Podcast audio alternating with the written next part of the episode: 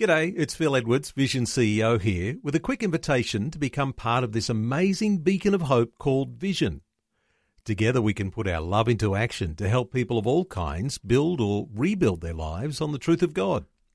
Please consider the part you can play during our upcoming Visionathon appeal, remembering that it's your support that makes Vision possible, including this podcast. Audio on demand from Vision Christian Media. Jesus said, If you hold to my teachings, you are really my disciples.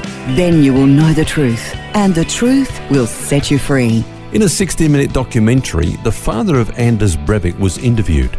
77 people were killed by Breivik, most of them teenagers on a camping holiday. The father of the man responsible for the deadliest massacre in the history of peacetime Europe had contemplated suicide after hearing what his son had done. In the interview, Jens Breivik said that his son should have saved the last bullet to take his own life. He said, It's an awful thing to say, but I cannot, I cannot forgive him. He called him a monster, but then he was asked, Do you still regard this monster as part of your own flesh and blood? He replied, Yes. Though he called him a monster and said he could not forgive him, he stopped short of renouncing him as his son. There have been some extreme cases where a son or daughter's behavior has so offended their parents that they have disowned them as their child. In Isaiah 49, verse 15, God asks, Can a woman forget her nursing child and not have compassion on the son of her womb? Surely they may forget, yet I will not forget you. God loves his children with an everlasting love. Isn't it comforting to know that there is nothing that can separate us from the love of God which is in Christ Jesus?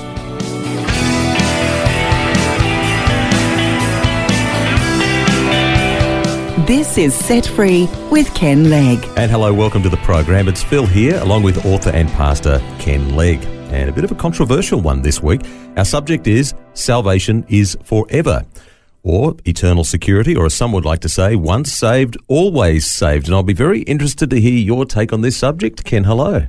I feel, yeah, this has been a hot subject of debate for centuries in the church. And let me say right at the outset that I don't want to approach it as a dry theological bone of contention or even getting into some heated argument with any of our listeners over this one. For me, it's a subject that's far more important than that. It goes deeper than winning arguments about doctrine or even getting a theological viewpoint across. Mm-hmm. To me, it reflects upon the very nature of God and also upon the work that Jesus did on the cross. Personally, I just find it hard to believe that God would allow Jesus to go through all that he did for my salvation, and then after I've trusted him for salvation, that I could lose that by some inappropriate behavior or lack of performance on my part. So salvation is not about what I do here. It's about what he did at the cross. Mm. It was an interesting story you told at the uh, top of the show there about Anders Breivik, and uh, you quoted a verse in there uh, that you know, though some may earthly parents might in extreme circumstances forget their child, excommunicate yeah. them, that kind of thing. But God will never do that to us. Can you just talk to that for a little bit? Yeah, I think sometimes we try to bring God down to our level and, and make him like us, but he makes it clear that we shouldn't do that. I don't know if you remember that prophet Balaam. He was the one that was hired by Balak to curse Israel. And uh, as he opened his mouth, this is what he said. He said, God is not a man that he should lie, nor the son of man that he should repent. Has he said and will he not do it? Or has he spoken and will he not make it good? In other words, what Balak was trying to do is saying, look, look at these guys. Look at them in their raw humanity, all their weaknesses and faults. Surely you've got to curse them. Mm. But, um, you know, the prophet said on God's behalf, well, actually, God's not like you. Um, he doesn't deal with us conditionally. He doesn't deal with us circumstantially. And especially, you know, this is a beautiful picture for those of us that are in Christ. He deals with us on the basis of our position in Him. It's on the basis of that righteousness that we are accepted with God. Uh, Phil, you mentioned that phrase, once saved, always saved. personally, I prefer to say, once a son, always a son. Okay, that's interesting. Once a son, always a son. Always a son. I mean, we've been born again. Can we be unborn? Uh, we're not born again and again and again and again. Mm. Uh, we might be a bad son at times. We might be a prodigal son. We might be even a lost son, but we're not an unborn son. You know, the, pro- the parable of the prodigal son, we find him right out there in the far country feeding with the pigs, you know. He, you can't go much lower than that. Yeah. But he didn't act like a son, but he was still a son. When he came home, uh, his father said, "This is my son. He was lost. He's he's found again, but he was still a son. Once a son, always a son." And when we get saved, we're born into the family of God.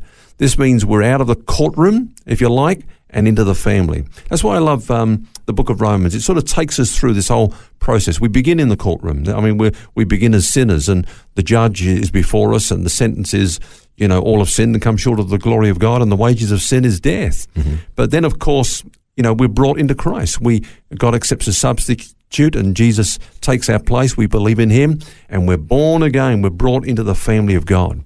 And, and so later on in that epistle, Paul actually says, Now God has not given us the spirit of bondage again to fear. Now, that's what we had in the courtroom. We, we were in fear and trepidation because everything was against us. Our sins condemned us. We're waiting for the sentence.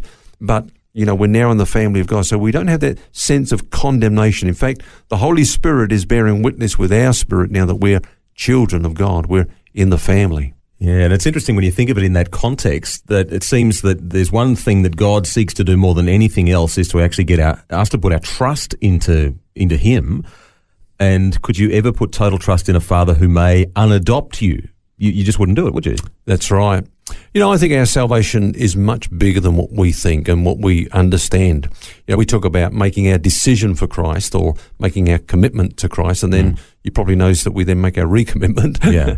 um, what I'm saying, Phil, is that, you know, did it all hinge on one moment in time when we believed in Jesus Christ? Well, if you look at God's perspective, it's much bigger than that. It stretches actually from eternity to eternity. Paul says that whom he foreknew, these he predestined to be conformed to the image of Christ. And those that he predestined, these he called. Those he called, these he justified. That's when we believed. Mm. And those he justified, these he's glorified. Now, you take them one by one. To foreknow means whom God set his love upon from eternity. The, the term to know someone is, is a very intimate thing, like Adam knew his wife Eve. Mm. Uh, or we read in Amos, God says to Israel, You only have I known of all the nations of the earth. Now, does that mean that God didn't know the Assyrians or the Babylonians or the Egyptians? No, of course not. What it means is that He chose Israel as His own special people. Well, God knew us from before the foundation of the world. And then He predestined us to be conformed to the image of Christ. In other words, He, he saved us with a purpose, and that's with, that we might become more and more like Jesus. And then he called us, which means that he drew us to himself. He opened our eyes so that we could see and understand our need of Jesus and put our trust in him. And then when we did that, that's when we talk about making a decision. Well, hang on, a lot of stuff's gone on before that. Mm. When we put our trust in Jesus, then he justified us, declared us to be righteous in his sight. And it says, those he justified, these he's glorified. It's almost like it's a done deal, even though it's a future event. God speaks about it as a, a, a, something that's already taken place. So it stretches from eternity to eternity. Mm, I don't know about you, Ken, but it almost does my head in thinking about all of this. It's it's pretty big. It's a very big subject. And I guess there are some people who would say, on one end, you know, this kind of love, it's too good to be true. And, and then there's others who would say, well, okay, let's go party. Let's go sin. Yeah. You know, if God loves us that much and we can do whatever we like. Yeah. Actually, I find it's the other way around. It's the goodness of God that leads us to repentance. When you uh, realize how amazing God's love is, that you just want to respond to that and, and, and just reciprocate that love.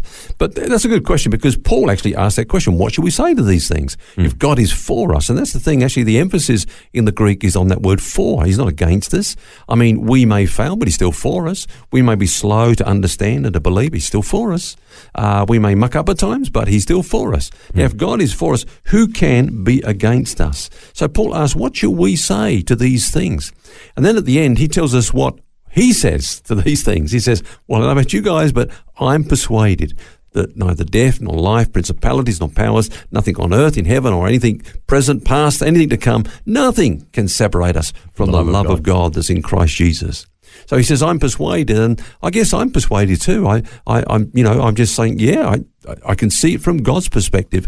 There's nothing that can separate me from the love of God that's in Christ Jesus. And I guess that really reinforces the notion before of the once a son, always a son concept. Yeah, you know, Paul says God has not given us a spirit of bondage again to fear. So condemnation is over. Condemnation is the expectation of judgment. There's no expectation of judgment for a believer because that judgment took place at the cross. There's this overwhelming sense now that we're in the family of God, we're sons of God, and we've got this spirit of adoption crying out, Abba, Father. We're safe and secure with our Father.